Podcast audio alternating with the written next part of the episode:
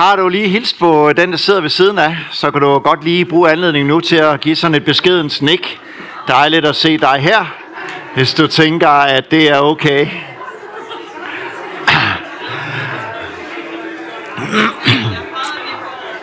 Fordi øh, overskriften, den er jo lidt, hvordan skaber vi hjem, mens vi bygger kirke. Det er sådan, at øh, vi har to børn i øjeblikket, som øh, sammen med deres ægtefæller er ved at skabe et hjem i Aarhus. Det gør de så rigtig mange tanker omkring.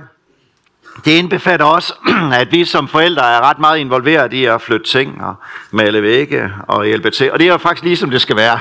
Der er nok nogen, der kan genkende den situation. Men i øjeblikket så er vi også øh, som kirke i gang med to spændende parallelprocesser. Vi er i gang med at bygge, som Nicoline sagde, en ny kirke på Mariavej med stolper og vægge og flotte facader og masser af plads og højt til loftet. Vi er også ved at renovere de gamle bygninger, og jeg håber, at du har tilmeldt dig en af arbejdsdagene her i efteråret, fordi vi kan kun lykkes, hvis vi gør det sammen, ellers kan du også gøre det ved infobordet. Samtidig med det, så er vi også i færd med at øh, skabe et hjem, et kirkehjem. Lige nu er hjemmet her og lidt på Mariavej, og hjemmen er i live group, som er de her samlinger i hjemmen hver anden uge, begyndte i den forgangne uge. Alle værelserne i hjemmet er også sådan ved at være i brug igen efter ferien. I dag var det Sky Kids børnekirke for første gang. Goat startede Teenageklubben i mandags. Skywalk har været i gang et stykke tid. Familienet, ja, kirkernes familiehjælp og onsdagscafé og Kairos og alt muligt andet. Det hjem får snart en ny adresse til påske næste år. Men det er jo ikke nok, at mine børn flytter i lejlighed, eller vi som kirke får et sted at være. Det afgørende det er jo, hvilket hjem vi er færd med at skabe. Og hvordan vi alle sammen, tænker jeg, har lyst til at skabe et godt hjem. Kan vi bygge hjem? Lidt som øh, Julie Fryd og Nicoline har forsøgt at give os indtryk af her i dag. Har I kigget jer lidt omkring? Se lidt på bagbeklædningen. Hvor der er sådan ønske om, at det er hjemligt. Et sted, du tør sænke skuldrene. Et sted, du kan være dig selv, fordi der er varme, der er kærlighed, der er accept. Kort sagt et hjem, hvor det er rigtig godt at være. Det vil jo være fantastisk. Så er det her jo en kirke. Guds kirkehjem. Derfor kunne det være interessant også at dykke ned i, hvad, hvilket hus og hvilket hjem ønsker Gud egentlig. Hvordan er hans eget hjem? Og hvad betyder det for os, hvordan Gud ser på hans hjem? Der findes ikke noget bedre end at besøge nogle mennesker, hvor man virkelig føler sig velkommen. Er det ikke rigtigt? Jeg havde sådan en oplevelse sidste lørdag, hvor jeg var inviteret til stor fest. Sådan en 50 års fest. Det er sådan det, der rammer mig i øjeblikket. Det er 50 års fødselsdag, 60 års fødselsdag og sølvbryllup. Der kan man tænke lidt over det. Men det er sådan, det er. Og det var virkelig en god oplevelse. Fordi man kunne slappe af, og man følte sig hjemme. Der findes det vel heller ikke noget værre, end at besøge nogen, hvor man føler, at man er i vejen. Hvor der ikke er tid til en. Eller der er en dårlig stemning i hjemmet. Det vækker i hvert fald sådan tit sådan en følelse af at være uønsket, og I har det sikkert ligesom mig, men leder efter udgangen. Hvordan kan jeg komme væk herfra? Jeg voksede op som ung i en kirke og i en by, hvor min bedste vens forældre skabte et fantastisk hjem for os unge og vi nød at være der. Var det perfekt? Nej. Var det altid rengjort? Nej. Men var der varme og kaffe på kanden? Ja. Og det var det, der betød noget. Så hvad er nøglen til at skabe et hjem, som Gud ønsker? Og hvor mennesker trives og slapper af. Både det eget hjem, vi har derhjemme, din lejlighed, dit hus, og det vi skaber sammen som kirkefamilie. Det tror jeg faktisk er udlevelsen af værdien gæstfrihed. Vi ved godt, at Bibelen den er skrevet en mellemøstlig kultur, hvor gæstfriheden det var lige så udtalt som, at øh, det at tage imod en fremmed, det er som at tage imod Gud. Så alle var per definition gæstfrie, kristen eller ej. Nu lever vi bare i Danmark. Er det så nemt at være gæstfri i den verden, vi lever i, og det samfund, vi er en del af? Jeg vil sige nej. Det er mega svært, for vi er utroligt travlt med rigtig mange ting. Jeg tror også, at natur, så kan vi godt have en tilbøjelighed til at have nok i os selv, og så måske de nærmeste. Er det så muligt at være et gæstfrit menneske? Og arbejde på at være en gæstfri kirke, som er et hjem? Ja, det tror jeg, det er. Men jeg er også ved helt ærligt at sige, det er op ad bak. En af vores fem værdier i kirken er netop gæstfrihed. Så når Tove Kirkeby Pauls næste søndag, jeg i dag, taler om gæstfrihed, så er det fordi vi tror, det betyder noget for Gud, og vi tror, vi tror, det betyder noget for lige præcis den proces, vi er i som kirke, hvor vi er rigtig mange nye mennesker. Men vi erkender også, at det er udfordrende. Det tror jeg faktisk kræver en dyb overbevisning om, hvem og hvordan Gud er, og hvordan han ønsker, det skal præge os, for at det virkelig gør en forskel for os. Så det takeaway, jeg ønsker, du skal tage med i formiddag, det er, Gud er en gæstfri, inviterende Gud, og det ønsker han sådan, at vi, hans kirke, dig og mig, afspejler, og han vil gerne hjælpe os. Nu har jeg postuleret, at Gud han er gæstfri, inviterende, og ønsker, at vi skal være det. Nu skal vi prøve at se ud fra Guds ord, om det i virkeligheden holder. Og vi skal læse et afsnit sammen fra Lukas kapitel 14, vers 12-24. Og jeg synes, det vil være rigtig dejligt, hvis I vil rejse jer, mens vi lytter til Guds ord. Og til ham, der havde indbudt ham, sagde Jesus, når du indbyder til frokost eller til middag, så undlad at indbyde dine venner, dine brødre, dine slægtninge eller dine rige naboer, for at de ikke skal indbyde dig igen og gøre gengæld. Nej, når du vil holde en fest, så indbyd fattige, vandfører, lamme og blinde. Der skal du være lykkelig eller salig, for de har ikke noget at give dig til gengæld. Men det vil blive dig gengæld ved de retfærdiges opstandelse. Efter at have hørt det, sagde en af gæsterne til ham, Særlig er den, som sidder til bords i Guds rige. Jesus svarede, der var en mand, som ville holde et stort festmåltid og indbød mange. Da festen skulle begynde, sendte han sine tjener ud for at sige til de indbytte, kom, nu er alt reddet. Men de gav sig alle som en til at undskylde sig. Den første sagde, jeg har købt en mark og bliver nødt til at gå ud og se til den. Jeg beder dig have mig undskyldt. En anden sagde, jeg har købt fem og par okser, og jeg skal altså ud og prøve den.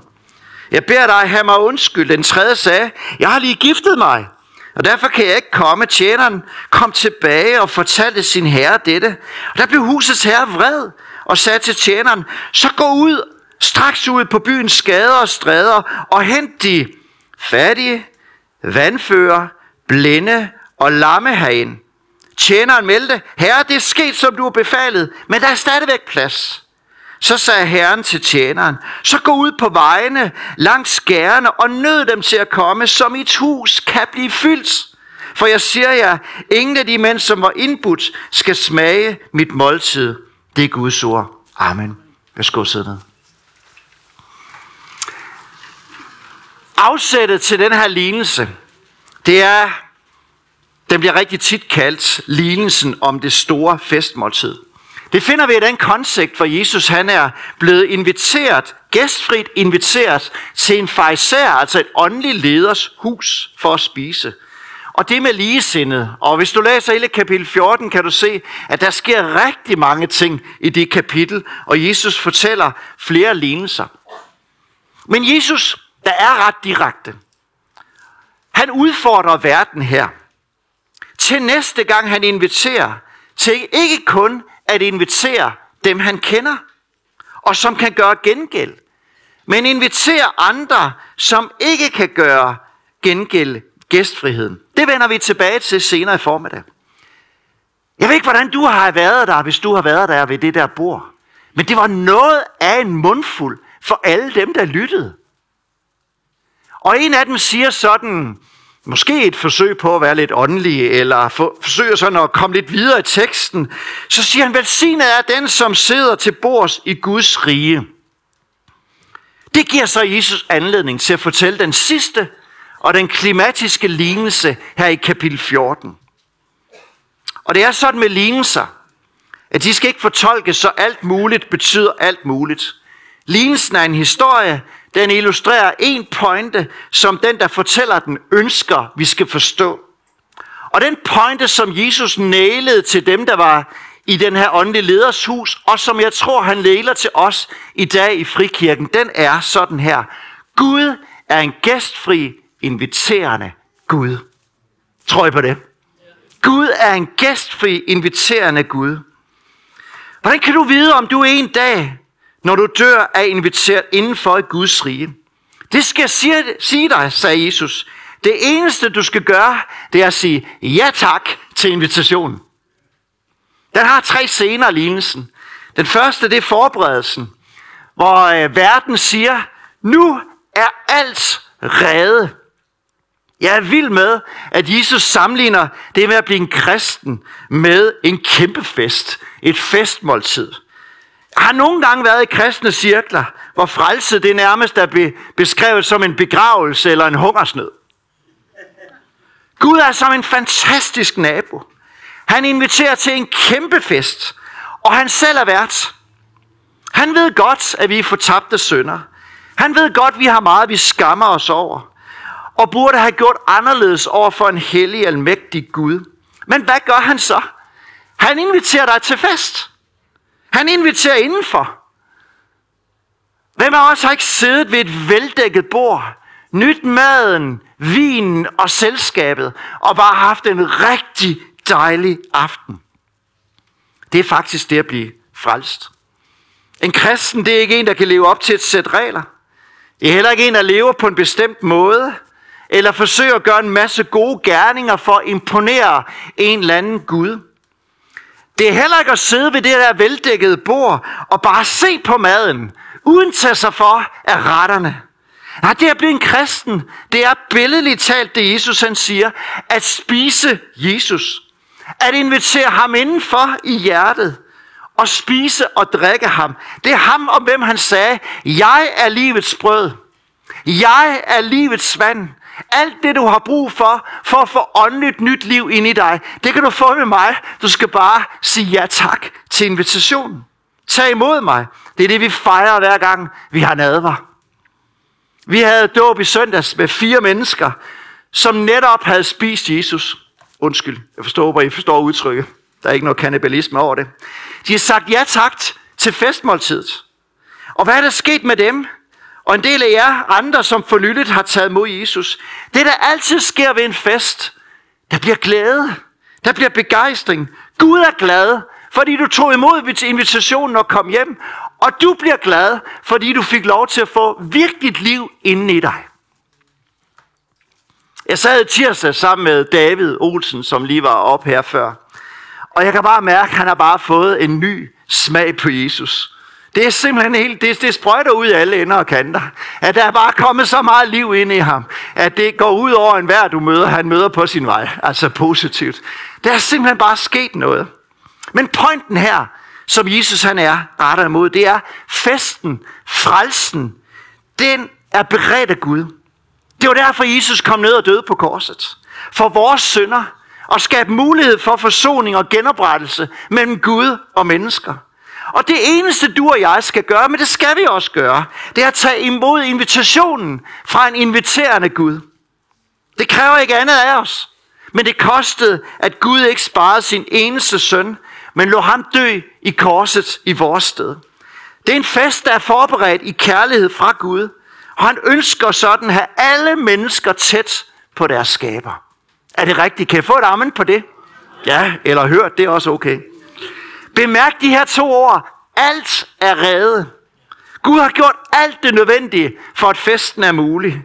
Jesus udførte Guds mission på korset. Festmåltidet, du har brug for, det er bare at sige ja tak til Jesus. Og Gud er ikke nær. Gud er overvældende gæstfri.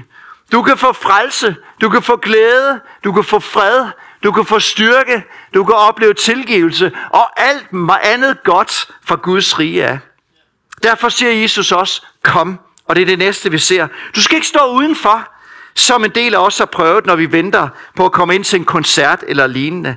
Døren er åben. Festen er til for dig. Så invitationen lød i vers 17. Kom. Gud har forberedt en frelse, som kan være for alle, og nu sendes invitationerne ud, siger han. Guds ønske det er at fylde hele hans hus. Alle mennesker, alle slags mennesker. Gud siger kom, religion siger gør. Jesus sagde det samme til en af kirkerne, du læser om i Bibelen, som Silas viste for os før. I åbenbaringens bog, den sidste, der siger han sådan her, Jesus, se jeg står ved døren og banker. Hører nogen på mig og åbner døren, så vil jeg gå ind til ham og holde måltid med ham, og han med mig. Måltid, det er fællesskab. Det er så enkelt at blive en kristen. Det kræver alene et gensvar på invitationen. Det behøver ikke altid at være let. Spørg de forfulgte kristne rundt omkring i verden. Men det er bare at sige ja tak til Jesus. Til hans invitation om frelse og nyt liv. Døren den er åben. Festen er forberedt. Men din respons, det er dit gensvar. Det er dit take. Her skal vi huske, det er en historie. Men hold op, hvor bliver man bedrøvet, når man læser om nogle af de afslag til invitationen, som bliver givet her. En har nye købt en ny grund, han skal til at bygge et nyt hus. En anden har købt en ny Tesla. Skal se, hvordan den fungerer. En tredje er lige blevet gift og tænker, det er det allervigtigste nu. Ja, hvorfor kunne man ikke bare tage sammen til festen, tænker jeg. Der er ikke noget galt med at købe et hus. Der er ikke noget galt med at have en Tesla eller to. Der er ikke noget med at nyde, galt med at nyde sit hjem som, ny, som nygifte. Men her overtrumfer det næstbedste ting i tilværelsen, det allerbedste. Og det er at sige ja tak til Guds invitation. Ja tak til frelse. Ja tak til nyt liv. Og så læser vi lidt det bedrøvede i vers 21 til vers 24, hvor verden Gud bliver vred. Hvorfor tager de ikke imod fordømmelse? Lignelse er en henvisning til de jøder, som først fik invitationen i historien her. En undren fra Jesus og for Gud selv. Hvorfor tog de ikke bare alt sammen imod? Nu kom han, Guds eget søn, til Guds eget folk. Og nogen tog imod ham senere, men der er også rigtig mange, som bare sagde nej tak. Desværre. Og i en mellemøstlig kultur, så er det virkelig en fornærmelse at sige nej tak til en invitation om fest. Du, du, det er en afvisning af personen. Det er et groft brud på etiketten, og nogen til at stammer af det en disted kriserklæring, hvis ikke du kommer, når du bliver indbudt til fest. Verden, Guds kærlighed, strækker så langt ud over jøderne, læser vi her. For verden siger, så inviter alle. Inviter alle, fordi mit hus, det skal bare fyldes. fyldes. Ikke bare jøderne, alle dem, som kom. Og det var den der forhudlede flok, som Jesus inden da havde inviteret og opmuntret os til at invitere hjem. Han sagde, kom alle skal have muligheden for at få nyt liv. Og da de var fyldt op, så siger Jesus, så gå ud til stræderne, alle outsiderne, hent dem hjem. Alle dem, der erkender, at de har brug for nyt hjælp. Alle dem, der erkender, at de har brug for frelse, de kommer slugt ind i himlen. Det er kun de selvretfærdige. Det er kun de selvgode. Eller det er kun de, dem, der udsætter det. Dem, der vælger at afslå Guds kærlighedsinvitation, som ikke får del af det. Gud vil alle skal møde ham. Der ligger også en lille advarsel til os i dag. Lad nu ikke den invitation gå forbi. Så når Jesus kalder til party, så sig ja tak. For der er kun én vej til Gud, og den sker igennem hans søn, hans gave, Jesus Kristus. Der kan du få lov til at få nyt liv, masser af noget, og det kan du få lov til at erfare det her i dag. Og så kommer vi til den anden og den sidste pointe i teksten her. Fordi ligesom Gud er sådan, så ønsker Gud, at vi skal afspejle hans gæstfrihed. Det stod sådan her. Til ham, der havde indbudt ham, sagde Jesus. Når du indbyder til frokost eller til middag, så undlad at indbyde dine venner, dine brødre, dine slægtninge eller dine rige naboer, for at de ikke skal indbyde dig igen og gøre igen. Nej, når du holder en fest, så indbyd fattige, vandfører, lamme og blinde. Der skal du være lykkelig, for de har ikke noget at give til gengæld, men det kommer til at blive gengældt dig ved de retfærdiges opstandelse. Gæstfri, det er defineret som en person, der gerne vil modtage gæster og fremmede, og som er imødekommende og gavmild for den. Kristen gæstfrihed går et skridt videre. Det er at behandle venner og fremmede på samme måde. Det er voldsomt udfordrende, det Jesus han siger. Og det skal forstås rigtigt. Men pointen den er, ligesom Gud er inviterende og insisterende gæstfri, og gør plads til alle i hans hus, Også dem vi måske vil rynke på næsen af. Så er det i vores tekst en opmuntring til at afspejle Gud i den måde, vi udviser gæstfrihed over for hinanden. Vers 12 siger inde på grundsprog. Undgå den vane, at når du inviterer hjem, kun at invitere dine venner. Der er ikke noget forkert i at nyde fællesskabet med gode venner. Det gjorde Jesus jo masser af gange. Men det er forkert i Guds øjne, hvis det er det eneste, vi gør. Når vi afspejler Gud, så inviterer vi også gæster med hjem eller ud efter en gudstjeneste, som vi ikke kender. Så bryder vi de eksklusive grupper, som er et hvert sted, også i en kirke. Vi åbner op, så nye kan blive en del af hjemmet. Det er den måde, vi skaber et godt hjem på. Det er derfor, at vi er så insisterende, at livegrupper skal forblive åbne og ikke må lukke om sig selv. For hvordan skal man blive, eller som ny blive en del af fællesskabet, hvis man ikke er velkommen? Når nu Guds hjerte inviterer alle. Jesus lærte os at tjene andre gennem gæstfrihed. Og særligt de grupper, vi læste om her. Jeg ved ikke, hvor mange fattige, vandfører, lamme og blinde der er her. Men de havde et andet, har et andet navn i dag. Men de er kendetegnet ved, at de ikke nødvendigvis kan gengælde din gæstfrihed. Og dybt inden tror jeg godt, vi ved, hvem de er. Der er bare også en kæmpe glæde i gæstfrihed. Og se, hvordan andre bliver glade. Vi havde den glæde at have et par hjemme hos os den anden fredag aften, som er helt nye i vores kirkefamilie her.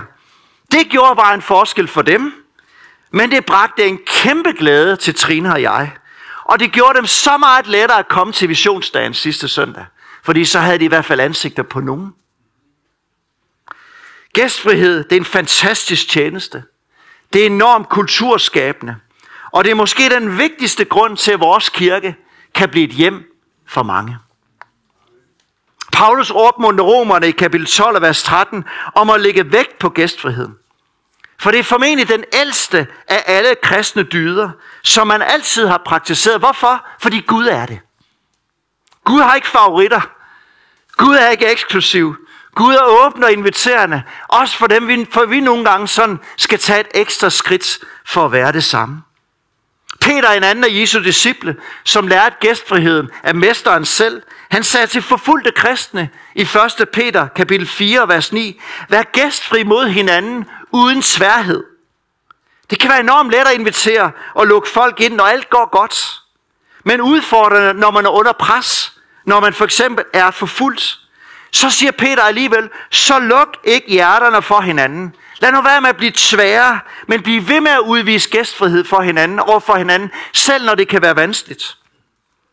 Hebræerbrevets forfatter siger, at gæstfri mennesker, uden at selv vide det, har haft engle på besøg.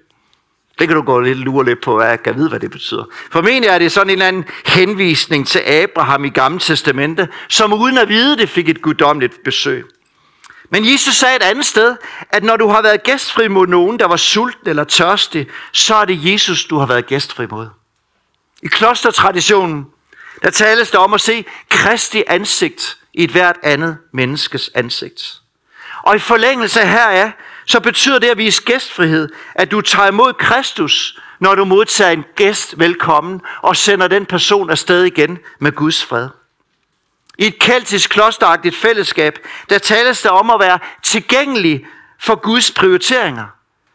Og det betyder, at man er villig til at give tid, husrum eller mad, når man oplever Kristus inspirerer til det. To af vores øh, modne mennesker i fællesskabet fortalte mig sidste søndag, at det netop var et år siden, at de første gang trådte ind i vores kirke. De blev, og de oplever det som deres hjem. Og det gør de, fordi de oplevede at blive set. De blev inviteret med hjem til frokost. De blev inviteret med ind i en livegruppe. Og oplevede sådan en søndag som den her, at der var mange, der kom forbi og hilste, og de så ud til, at de mente det. De er velintegreret, de er involveret, de er en del af vores kirkefamilie i dag. Tak til alle, der har været en del af den proces. Kan vi blive bedre? Helt sikkert. Men vi har også lov til at glæde os, hver gang vi oplever at udleve gæstfriheden. Jeg har også brug for at sige, at Gud kender godt vores livssituation. Han ved godt, hvor meget forfulgte vi er, som den Peter skrev til. Han beder os ikke om at gøre noget, vi ikke kan. Men der er altid veje, hvorpå gæstfriheden kan udtrykkes. Åbne døren for en ældre mand, det kunne være Finn. at afgive pladsen i bussen, at hilse på et andet menneske med øjne og hænder, eller efter gudstjenesten i dag, at gå og give en opmuntrende kommentar til en, der har brug for det. Gæstfriheden, det er ikke bare toppen af det, vi gør, når alt andet er givet. Gæstfrihed er roden til frelse. Fordi Gud er gæstfri. Og Gud ønsker ved sin ånd at gøre os gæstfrie. Det er et kald, og det er en værdi i Guds rige. Vi er ved at bygge hus. Et sted, hvor vi ønsker, at mennesker kan føle sig hjemme. Hvor selv nye vil føle sig velkommen. Det kalder på Gud, rør mit hjerte, og lad det blive lidt mere som dit. Lidt mere rummeligt. Lidt mere plads til alle. Også dem, der tænker meget forskelligt fra mig. Gud, vis mig, hvem jeg skal være gæstfri for i den her tid. Hvem skal du invitere med i din livegruppe? Hvem skal du gå sammen med i efteråret her? Når Tove og jeg, vi har planlagt den her serie, så kunne vi godt tænke os at give jer alle sammen, os alle sammen, en enkelt udfordring, inklusiv mig, som måske kan hjælpe os til at bryde gæstfriheden ind i noget rigtig praktisk. Så den kommer her. Inviter et menneske eller to, du ikke kender så godt, hjem til dig slash jer, eller ud på en café i løbet af de næste 14 dage. Fik I den? En eller anden, du ikke kender så godt i fællesskabet, inviterer hjem eller ud i løbet af de næste 14 dage, så kan det være, at det menneske oplever, at det er lidt nemmere at komme næste søndag. Og vi håber også, det kan være med til at styrke gæstfriheden. For det er dejligt at være et sted, hvor mennesker er gæstfri. Det er så meget modkultur. Ikke desto mindre så ønsker Gud at fremælse det også hos sig, for det er sådan, hans rige er. Gæstfrihed, det er at skabe et godt hjem, mere end blot servietter og lækker mad. Da jeg tænker på min vens forældre, så var der sjældent dækket op med servietter. Jeg husker heller ikke familien som den mest fantastiske madlavning. Bortset fra hendes brunsviger. De var fra en anden verden. Men der var hjerterum, og der var plads, og der var interesse. Vi som har hjemme i kirken i længere tid, vi kan jo ikke være gæstfri over for alle. Men hvis vi er gæstfri over for nogen og tager udfordringen op, så er der muligheden for, at flere oplever, at det går fra at være en kirke til at blive mit hjem. Særligt for dem, som er nye i fællesskabet, så kan gæstfriheden være en game changer. Gæstfrihed det er en livsstil. Det er en attitude, og det er en frugt af Guds arbejde i os. For når vi er det, ligner vi ham, der har frelst os og der har mødt os. Jeg mener om, at gæstfrihed både er et åndsværk og et håndsværk. Det er noget, Gud gør i hjerterne, men det er også noget, vi kan øve os i. Det er som en muskel, der trænger til at blive trænet i 2023. Ligesom tyngdeloven i øjeblikket, i øjeblikket altid får ting til at falde ned på gulvet, så er det naturligt i vores tid ikke at være gæstfri. Med vores hjem, med vores tid og med vores hjerte. Så hvis vi skal lykkes med det, så er vi nødt til at gå lidt imod tyngdeloven. Så er vi nødt til at gå lidt imod det der mainstream. Sige, nej, sådan skal det ikke være i vores hjem. Vi vil være gæstfri. Gud hjælp os. Jesus var ikke stresset med sin gæstfrihed. Han vidste, hvornår der var brug for hvad og hvornår. I 2005 så byggede vi et nyt hus i øh, Maja. Sådan et rigtigt nybyggerkvarter. Og hold op, hvor var det en god oplevelse. Og en rig tid. Alle var nye. Alle kendte ikke hinanden, eller i hvert fald kun lidt til hinanden. Alle var i samme båd. Vi hjalp hinanden, vi lånte værktøj, vi holdt fester sammen, og vi delte plæneklipper. Modsat et par af vores venner, der flyttede ind i et sølvbryllup kvarter for et par år siden. Hækken, den var bare så høj. Relationerne så veletableret. Fordi mange de har boet der de sidste 25 år. Man var simpelthen vokset op sammen. Børnene havde gået i skole sammen. Og man havde dybest set ikke plads til nye mennesker i deres liv. Dermed ikke sagt, at nybyggerkvarter det per definition er godt, og sølvbryllup-kvarter er dårligt. Slet ikke. Men kunne vi med Guds hjælp lykkes med at være nybygger kirkefællesskab, der udviser gæstfrihed og arbejde for, at alle skal opleve det her som et hjem. Her er størrelse ikke afgørende, men kultur. Jeg tror, at vi alle sammen ønsker ved Guds hjælp, at gæstfriheden blomstrer. Så udover udfordringen om at invitere nogen med hjem, som du ikke kender i løbet af de næste 14 dage, så vil jeg også gerne opmuntre dig, som bor alene, eller dig, som bor med andre, eller er gift, at overveje, hvordan kan gæstfrihed organiseres? Jeg tror, mange har det lidt som mig, at dagene de fyldes ud helt af sig selv. Så medmindre jeg træffer et bevidst valg, så bliver der simpelthen ikke plads til nye ting. Hvis Gud er gæstfri, hvordan kan det så se ud for dig og mig? Er det en dag om ugen, en dag hver anden uge, hvor vi inviterer en mere med til måltidet om aftenen. Eller bruger en aften hver anden uge til at invitere et menneske hjem, eller en familie hjem, som vi ikke kender så godt. Så kan vi være med til at opleve, at det bliver rent faktisk praktisk, og det måske også bliver overskueligt. Da vi flyttede til Randers for nogle år siden, så skrev jeg en mail til Randers Freja Motions Løbeklub, for at høre, om man kunne få lov til at blive en del af løbeklubben i byen. Et kvarter efter så modtog jeg en mail, som, lytter, som lød sådan her. Kom, vi løber i aften. Jeg løber sammen med dig. Det var bare rigtig godt at høre til. I løbet af de første tre gange, så har jeg lært 20 mennesker dernede, fordi han var så god til at introducere mig for alle mulige andre. Hvor jeg bare tænker, point taken, den tager jeg lige hjem til kirken her. Den kan vi godt, jeg synes, vi gør det godt. Vi kan godt øve os i at gøre det endnu bedre. Så hvordan skaber vi hjem, mens vi bygger hus? Lovsang, I må gerne have lov at komme frem. Det første, det begynder med at modtage Guds invitation om at være med til hans fest.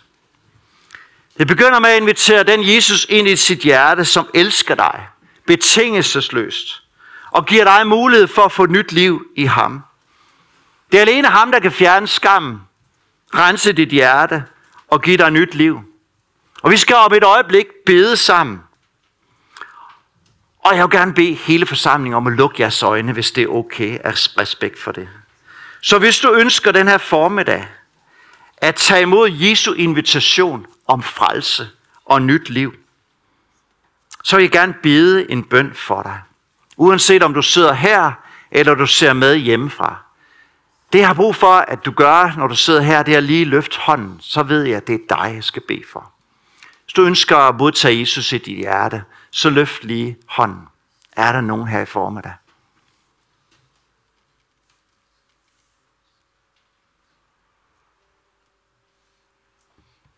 Vi beder sammen.